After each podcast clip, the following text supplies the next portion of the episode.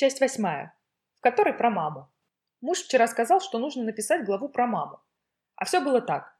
Мы с друзьями уехали покорять Баварский лес, а мама в это время устроила чемпионат по лепке пельменей. Участвовал один человек – мама. Победила она же. Хотя не знаю, можно ли это назвать победой. Потому что на почве всеобщей любви друг к другу после проведенных совместно выходных мы вдруг в час ночи решили, что неплохо будет поесть завтра пельменей на обед. А нас на секундочку было восемь человек, один ребенок и собака. Так что мы всем нашим ярким табором прикатили есть пельмени и гулять по маленькому городу. Надо сказать, такие моменты я чувствую себя лучше всего здесь, когда приезжают гости, и ты ведешь их красивыми, спокойными улочками. А если еще светит солнце, то жизнь в маленьком городе кажется почти сказочной. Так что еще одно правило – приглашать гостей почаще.